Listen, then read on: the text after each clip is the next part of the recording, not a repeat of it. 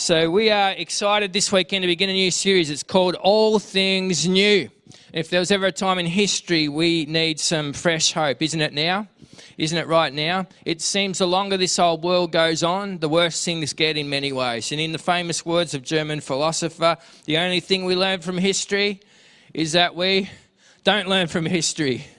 We don't learn from history. Us humans are experts in making the same mistakes over and over and over again. And guess what? This isn't everybody else's problem. The problem in the world isn't out there somewhere. The problem in the world is right here. I'm the problem. It's my choices, it's my sin and my selfishness, it's my inability to get in sync with God and His ways that often creates chaos. I don't need to look very far to see the problem with the world. And I struggle with my humanity, and I desire to be more like Jesus, to be more loving and more patient and more kind. And I'm a work in progress in that regard. And I look forward to the time in a blink of an eye, I'll be changed to be like Him completely. In the meantime, we struggle. In actuality, the Bible informs us of what it feels like that struggle, that waiting period. Scripture calls this groaning. And it says the whole of creation groans. It's like wordless prayers, prayer nonetheless, but, but deep groanings that arise from our spirit unto God. It's not just us that feels the strain, the whole of creation is caught up in this groaning. Somehow, some way, it's a puzzling thing to think about, but the animal kingdom, as they walk around, groan to their creator. The, the, the marine life in the depths of the ocean somehow groan. The birds that fly overhead, agriculture itself, everything about creation is groaning, longing for this final day of redemption to come. Until then, everything suffers under the curse of a world where selfishness rules. And us humans are part of this brokenness. We cry out too, longing for the resurrection of all things. We, we live our daily lives with a sense of angst, a sense of um, it's not meant to be like this. Just this week, my youngest daughter came home from school in tears as there was a hurt that happened there, a misunderstanding between her and one of her friends. And just this week, my wife shed tears as she remembered her dad's passing on his birthday this past week. And no doubt Father's Day for many of us brings up memories. Not all happy. Life has its hurts. We all deal with afflictions. And the common human cry is, it's not supposed to be like this. It's not supposed to be like this. It's not supposed to hurt this much. And I think this honest cry is often felt by God's people, but not often verbalized by God's people. We probably think it's somewhat irrelevant to say that, isn't it? It's like we're bringing an accusation against God. But rest easy, friends. The statement's far from rude, it's very right. To verbalize this is to verbalize a spiritual groaning. And the Word of God affirms that things are not the way they're meant to be.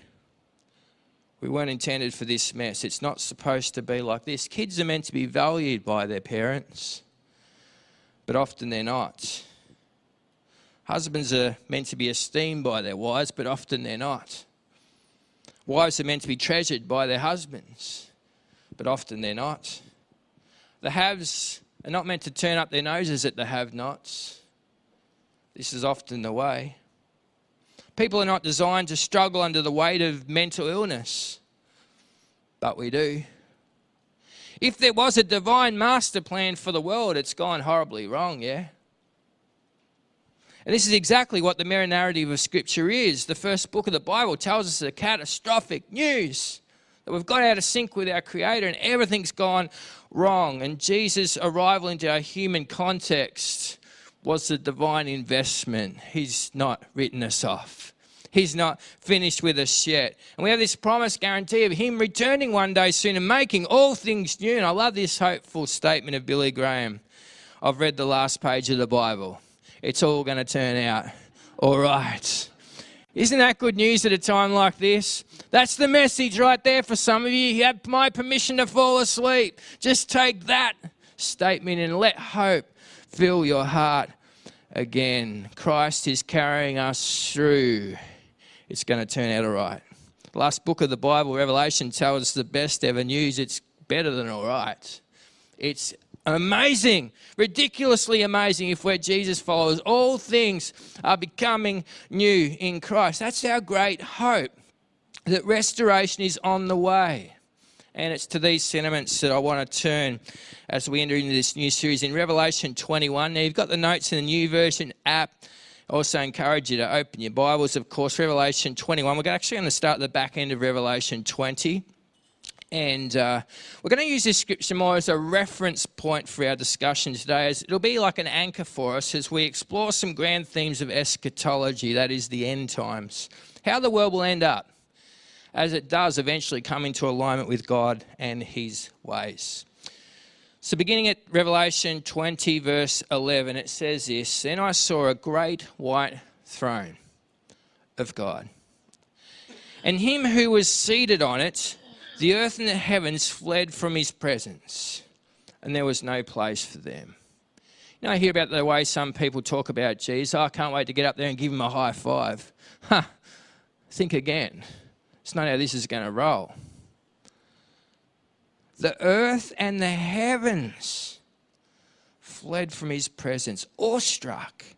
Verse 12 I saw the dead, great and small, standing before the throne, and the books were open. Another book was opened, which is the book of life. The dead were judged according to what they had done, as recorded in the books. The sea gave up the dead that were in it, and death and Hades gave up the dead that were in them. And each person was judged according to what they had done. Then death and Hades were thrown into the lake of fire. The lake of fire is the second death. Anyone whose name was not found written in the book of life was thrown into the lake of fire. I want to be abundantly clear as we transition into chapter 21. Reincarnation is not in view here. You don't get another shot. We have one life and one judgment of that life. Verse 21, oh sorry, chapter 21 of Revelation says, Then I saw, this is John writing, as the Spirit gives him these visions, a new heaven and a new earth. For the first heaven and the first earth had passed away, and there was no longer any sea. I saw the holy city, the new Jerusalem, coming down out of heaven from God, prepared as a bride beautifully dressed for her husband. I heard a loud voice from the throne saying, Look, and this is amazing. God's dwelling place is now among the people, and He will dwell with them, and they will be His people, and God Himself will be with them and be their God. He'll wipe away every tear from their eyes. There'll be no more death or mourning or crying or pain, for the old order of things has passed away. Verse 5 He who was seated on the throne said, I am making everything new. Then he said, Write this down, for these are trustworthy. These words are trustworthy and true. And he said to me, It is done. I'm the Alpha and the Omega, the beginning and the end. To the thirsty, I'll give water without cost from the spring of the water of life. To those who are victorious will inherit all this, and I will be their God, and they will be my children. This is the word of the Lord. And I add my three words to this, saying, Bring it on. Bring it on. Bring it on, I say. I grew up with a view of eschatology about how the world was all going to end um, and what my role in that and how faith played into that. It was all, for me, futuristic. Everything about it was about getting right with God now so that I could go to this place called heaven when I died. But the relevance to today was almost zero. For me, heaven was a fire insurance policy. It was a get out of hell card. So I decided to be a believer so that I may enter eternal life. I pretty much had zero concept of how that affected my present life, like zilch. And as time went on, I collided into thinkers like Dallas Willard, who says the gospel is less about how to get into the kingdom of heaven after you die, more about how to live in the kingdom of heaven before you die. Now, the first time I see a statement like that, I go, huh? and my head spins in donuts, and I kind of look at it like a confused dog. Like, will it make more sense if I twist my head? No, it's still not helping. What about this way? You know what a dog does when it's trying to understand something? Read it upside down, will that help? No, it didn't help much either. Something about this view, though, sounded magnetic to me, but at the same time mysterious. Like it sounded better than sitting on a cloud playing a harp for the rest of all time, which was kind of my childish imagination of heaven. But I didn't have the slightest idea of how to work this concept into my life. Where were the handlebars? You know, how could I plug into it? When it came to eschatology, my view of the end was pretty much that of an escapee. The escapee mindset. An influential singer that was formative in my youth, a hippie, saved out of the drug movement in the 70s, was Keith Green. And he had this song, I can't wait to get to heaven. And that was kind of my view of the world at that point in time. I just need to get out of this world and escape into heaven. And in the intro to that song, Keith even says, Would you believe these words? This earth is just a garbage can. That's what he says. This earth is just a garbage can. It's just all about getting a pass, getting on that heavenly train, and getting out of hell. Reminds me of another song I grew up with, which wasn't so spiritual, about getting out of this place. Girl, there's a better life for me, and something like that when it came to spirituality, it was all one way.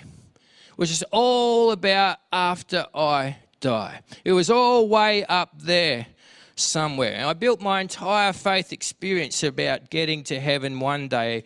I even had all these statements to go along with it. I'm only here to prepare for there. And I would go on camps and farewell friends by saying, See you here, there, or in the air. And in the air was the real big deal there. So essentially, what happened on earth wasn't really important. This was just a training run in order to be ready for the real game, which was eternity. And I had my ticket. So I was excited about that. I had my mind set on things above, not on this earth, which Colossians 3 speaks about, which ironically we'll be looking at next week. Then I entered Bible college as an adult, and I was shocked that I had to deal with a different perspective totally. For the sake of reference, I'll call this a missional mindset.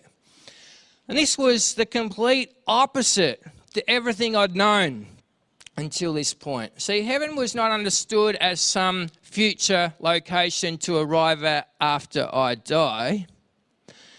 Heaven, in its most simplest and basic and stripped back definition, was the presence of God. The presence of God. So, where was heaven? Well, if I've invited God into my life, it's right here. I carry it with me. And that was an amazing perspective shift for me. And it's backed up by Jesus. He's the one that said, Whoever has the Son has life. So, when's eternal life started? The moment I invite the Son into my experience. I have eternal life. I'm already living it. I've already begun it. In addition to the Willard quote I had up on the board a moment ago, when asked to clarify, what do you mean, Dallas? The kingdom of heaven, it's about getting the kingdom of heaven in before you die. He explained it like this. I, I listened to him in an interview. He said, I hope the day I pass over, I don't even notice. I don't even notice because I'm because I'm living in eternal life. And, and it was just like my natural next step because I've been living with Christ for all these years and He's in me and I'm in Him, and it's just like my natural next step. So I hope I don't even notice, He says. So back to the previous screen, thanks. Um, if you've been paying attention over the last couple of years, you'll probably know what happened to me next because I, have said this often to you. Whenever we react, we overreact. We overreact. So we never just sort of get perspective on a new view and then come to middle ground. We always seem to wind up way over here on the other side of the spectrum. And a mature person then doesn't react when you discover a new theological discovery or God reveals something to you, it's not as though you throw out everything you've known to that point. It's that you add it to your faith. You add it to your faith. So you respond. Work on responding rather than reacting because when we're in reaction mode, ultimately we always overreact.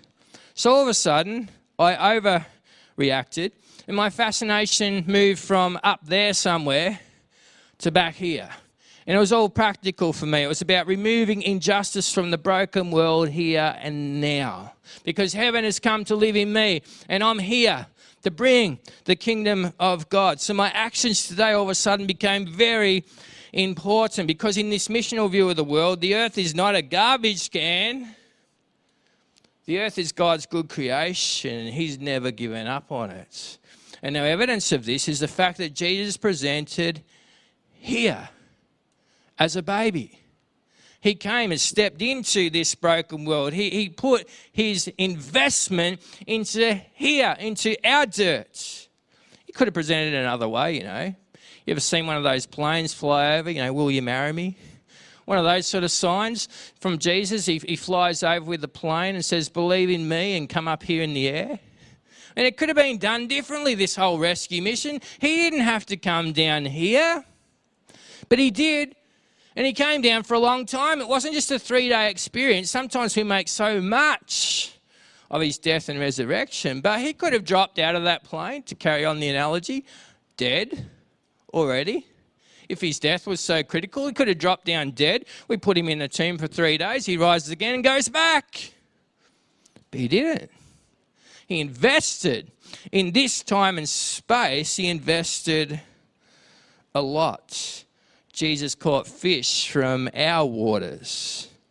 Jesus got dirt under his heavenly fingernails, our dirt on earth. He didn't distance himself from this world, he incarnated and put skin on. He moved into the neighborhood. He came to us. He dared get involved. And he gave us this model prayer then to pray. Let your kingdom come. Let your will be done don't miss this part. Where? Where should all that happen? Here. In your cafe, in your home, in your school, in your workplace. Let your kingdom come here, just like in heaven. So the idea is heaven is touching earth.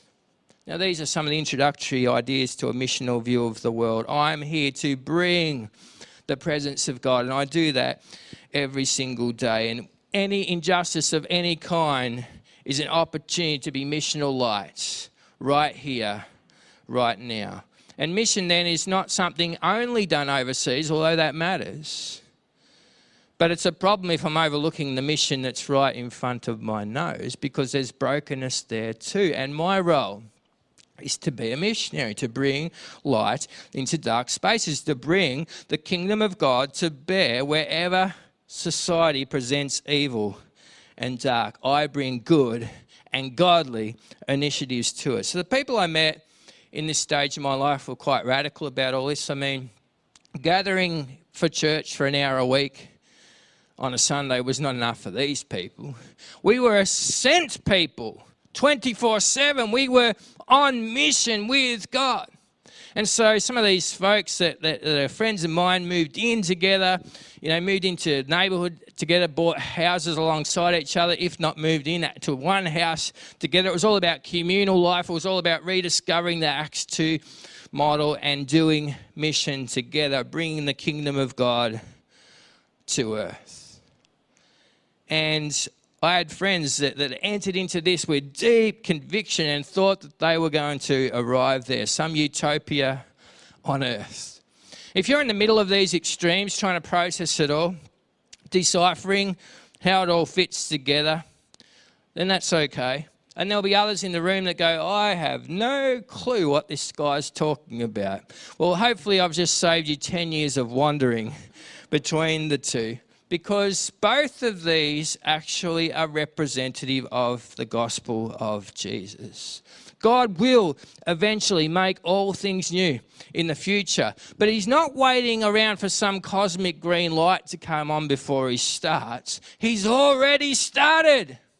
He's already started. So the future and the present both matter because both of these extremes have elements of truth in them, but left alone, they've got missing elements. Some folks so immersed in what's called the missional movement are so obsessed with the present and establishing kingdom of God now, they miss the fact that there is a future to worry about and souls still do need to be saved. And here I would bring to them a corrective from John Piper where he would say, I'm interested in eliminating all human suffering, especially eternal. Especially eternal. Like we're so busy, some of us nowadays, giving out bottles of water, but we're missing out the Jesus name part. Jesus didn't say, give out bottles of water. He said, give out water in my name. In my name. If we divorce that from giving them the word of God and the, the message of the gospel, we're, we're selling the gospel short. We're missing critical elements. If our goal for world utopia is December 31st and we're busily feeding the poor and helping the homeless and meeting all sorts of needs, well, I stand back and say, Hallelujah, keep it up. But make sure you're doing it all in Jesus' name. And no, this world won't arrive at utopia before the king arrives. Only he will bring total restoration. Only he will bring the fullness of healing. Only he will really make all things new. Because Jesus said it himself. He warned us of this. When he was coming near the time of his burial, there was criticism about so much money being spent on perfume to anoint him for his burial. And Jesus says this thing that's very, very sad but profound. He said to this criticism that why is all that money being wasted? Jesus responds by saying, The poor you will always have with you. Poverty will always exist this side of this grand entrance of the King. Only King Jesus will eradicate all darkness from the world. Only his arrival Human effort won't do. But don't miss a critical insight in Revelation 21 for us today. Earth is undergoing renewal. Earth is. Heaven will wind up down. I hope you noticed that. Twice it was there in the reading. Jesus is bringing completion of the picture, but the completion of the picture is that heaven is coming down. The king's final play is to bring his presence down. And so it's wrong of us to think the goal of life is to get out of here so we can go up. No, the final play of the king is to come down and make this a safe place where sin and selfishness and darkness is eradicated, and then the king can finally rule in light and in love and in perfection. When will all that happen? How will all that happen? I don't have a clue. There's some elders here that would love to explain it all over a coffee with you this coming week, I'm sure. I haven't checked with them, but I'm pretty convinced they would love all your questions. There's a million and one theories about the how and the when and the why. Most are unsatisfactory. I, I don't understand the fullness of the mechanics. I just know God has a plan and he's going to do it. I heard someone interviewed recently, a theologian, saying, you pre millennial or post millennial? He said, I'm pan millennial. It'll all pan out in the end. the key insight is this Jesus Christ is making all things new. And that's what we need to be excited about. That's our headline. He is making all things new. But in the meantime, I don't find the nearest couch and sleep my life away until he arrives. No, this truth works its way back into the present. And us believers live with a hindsight advantage, which is an amazing thing. So you normally have to live through life in order to have hindsight and look back and go, wow, if I had my time over again, I would see so much more clearly how I should have done this or that. That's the benefit of hindsight, but we already have it because we already know what the final page says. So we can live with confidence. We know that renewal is coming. And strangely enough, we operate as though we're already there on the other side. Because whoever has a son has life. Eternal life has already springing up. It's begun in me. So I'm not smashed by world events. I know no No virus is going to have the final word on world history. I know how this is ending up. And it's not a fairy tale, but we will live happily ever after if we are in Christ. It's right here in Revelation 21. There will be no more death, there'll be no more mourning or crying or pain, for the old order of things is past. He who is seated on the throne said, I am making everything new. And then he said, Write this down, for they are trustworthy and true words. If you're a believer in Jesus Christ today, you have an advantage. You already know how this is going to play. You don't have to be rocked by the latest news. Sure, we listen to it. Sure, we're, we're relevant to our culture, all of that, but we're not rocked. We're not tossed over because we hear bad news. We know the beginning from the end. And, and our end works its way back into the present. We have advanced notice, and through the Holy Spirit's impact in our hearts, it's like we can taste it right now. That's hindsight advantage. That's what we have. We know the results. God wins all things new. And because we're convinced of this, two things can happen for us right now. First, the promise of restoration in the future moves me to engage in present restoration.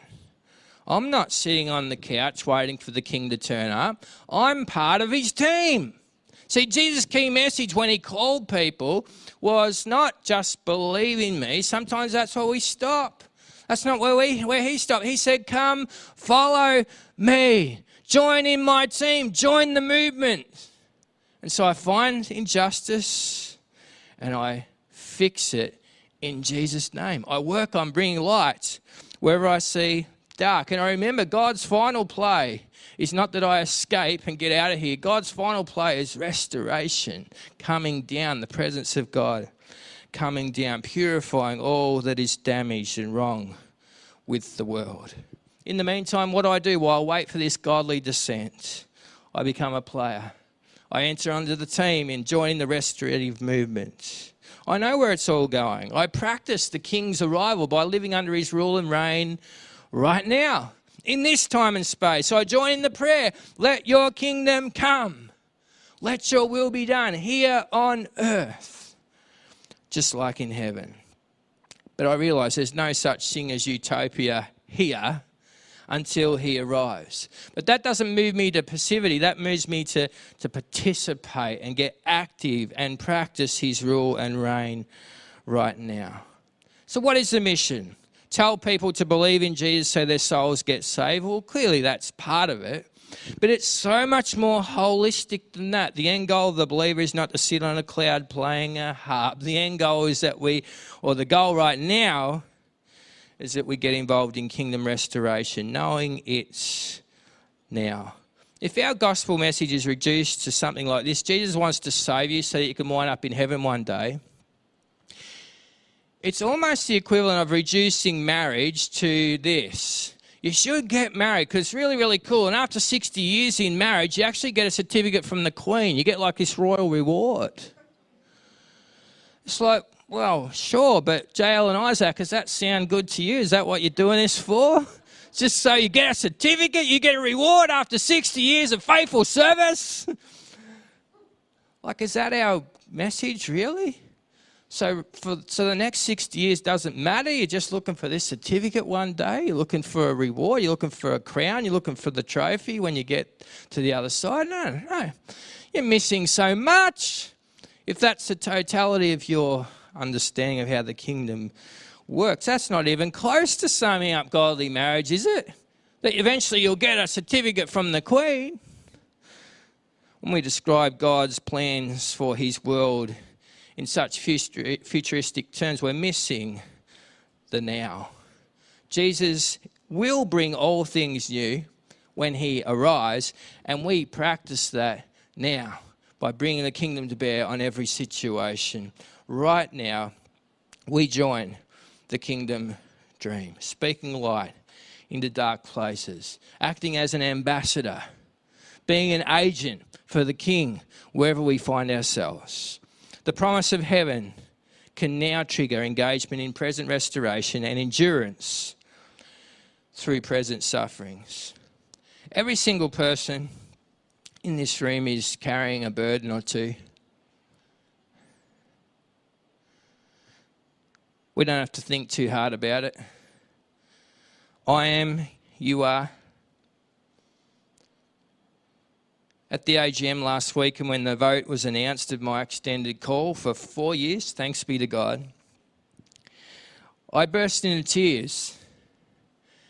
And uh, somebody came to me later and said, Man, are we that bad?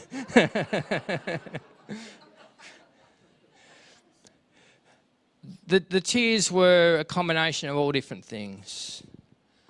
Gratitude to God for carrying me through what has been the hardest two years of my life. Gratitude to God for using me, an ordinary person, in His kingdom work. I'm nothing special. I don't glow in the dark. Sorry to disappoint. I'm hopelessly lost without Jesus hopelessly lost. And all he's done for me and through me is just his amazing grace. And it's a capital A when it comes to me. And I didn't leave Victoria two years ago because I was running away from anything bad. It was amazing for me there. It was my comfort zone. Everything about it was sweet blessing upon blessing upon blessing. Every year of my leadership, the church just kept going to new levels. Everything about it was familiar. It was my hometown. Close family and friends were all nearby. And it's been hard.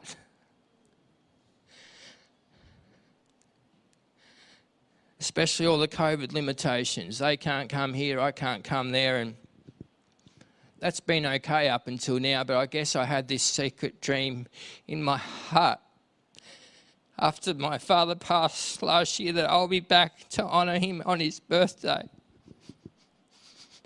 On December the 31st, I'll be at his grave.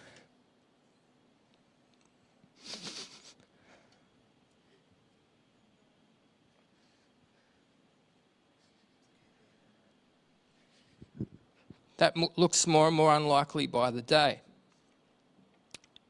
And it hurts. And many of you, no doubt, will go, John, I have a, a, a worse war story. That's not the point. I'm not, I'm not trying to make my plight sound worse than yours. The point is, we all, we all have a story. We all have a hurt. We all have a wound. We're all carrying a burden or two. It's life in a broken world. We're groaning. We're groaning in one way or another. We're all groaning. But our wordless prayers reach our Father. And He sends us the Holy Spirit, the great comforter.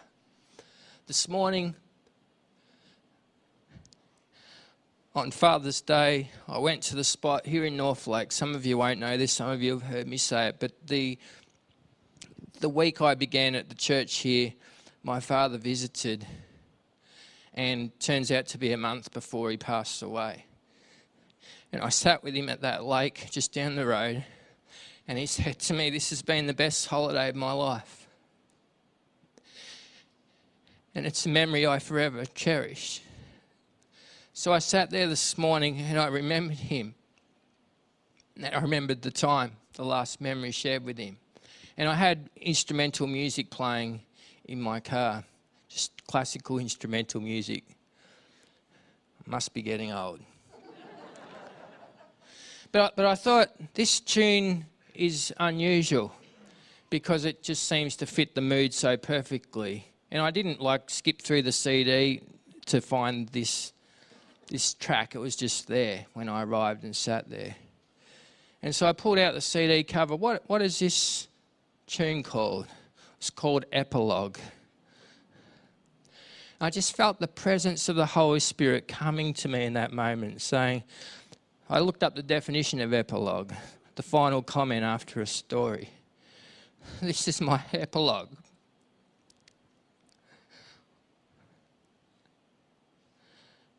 We grieve, but we don't grieve like those who have no hope. And the day comes soon when the Father will wipe away all tear permanently.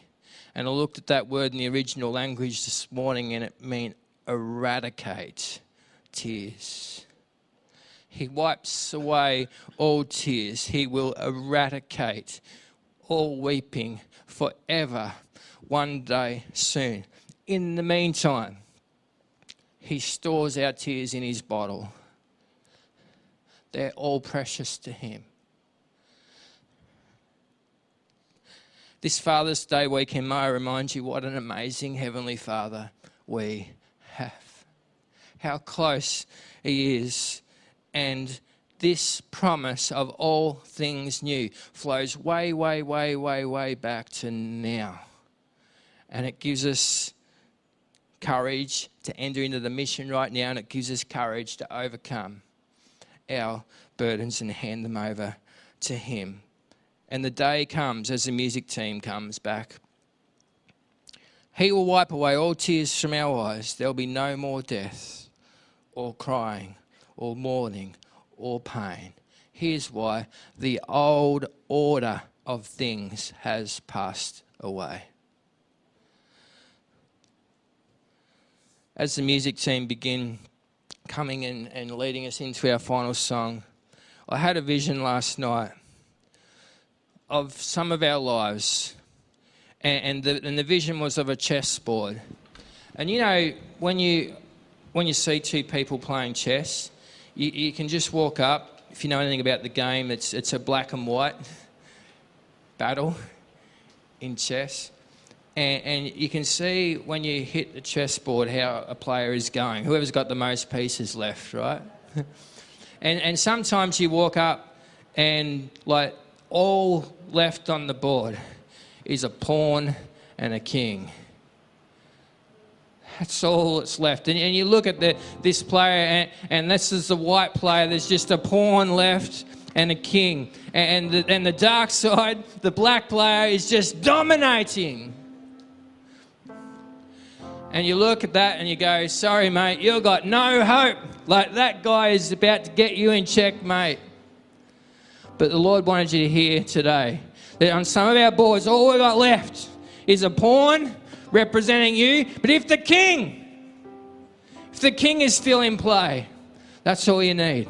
That's enough. You and the king are a majority. And he is here with us. And he is equipping us. And he is readying his people to engage in his mission. And in the meantime, when we have battle wounds, because we will, he patches us up along the way through the power of His Holy Spirit. Would you stand and join me for prayer? Lord, we thank you for this amazing promise that you are making all things new. You are making all things new. Help us know what it means to live in the kingdom of God now, to begin operating, to begin rehearsing this arrival of King Jesus. And in the meantime, we pray, Lord, let your kingdom come. Let your will be done here on earth, just like in heaven. And we bring those battle wounds to you, Lord, right now. You want to stretch out your hands to God. Let His Holy Spirit fill you and heal you afresh today in the areas that you need a fresh touch from God. A physical limitation you're dealing with now, a, a spiritual wound, an emotional hurt, hand it over. Let His fresh wind, fresh wind breathe upon your life and bring new hope today. Thank you, Lord.